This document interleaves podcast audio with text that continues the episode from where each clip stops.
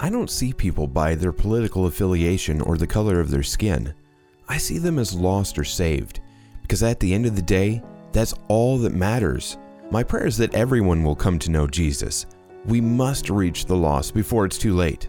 The good news of salvation in Jesus Christ is described by the Apostle Paul in First Corinthians chapter fifteen. Jesus Christ came, he was crucified, he was buried, and he rose again on the third day. That is the good news, our blessed hope, our only hope.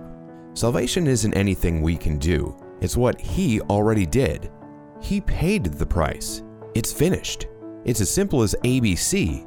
Admit you're a sinner, believe Jesus is Lord, and call upon his name. Hey, admitting you're a sinner.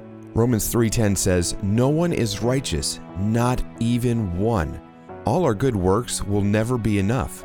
Romans three twenty-three, "All have sinned and fallen short of the glory of God."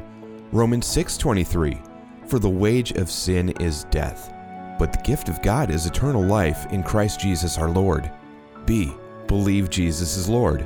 Romans ten nine, "If you believe in your heart that God raised Jesus from the dead, you will be saved."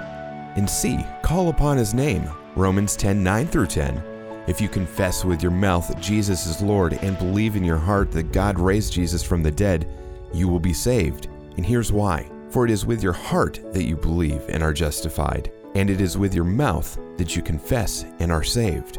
Finally, Romans ten thirteen seals the deal for us. All who call upon the name of the Lord will be saved. It's that simple.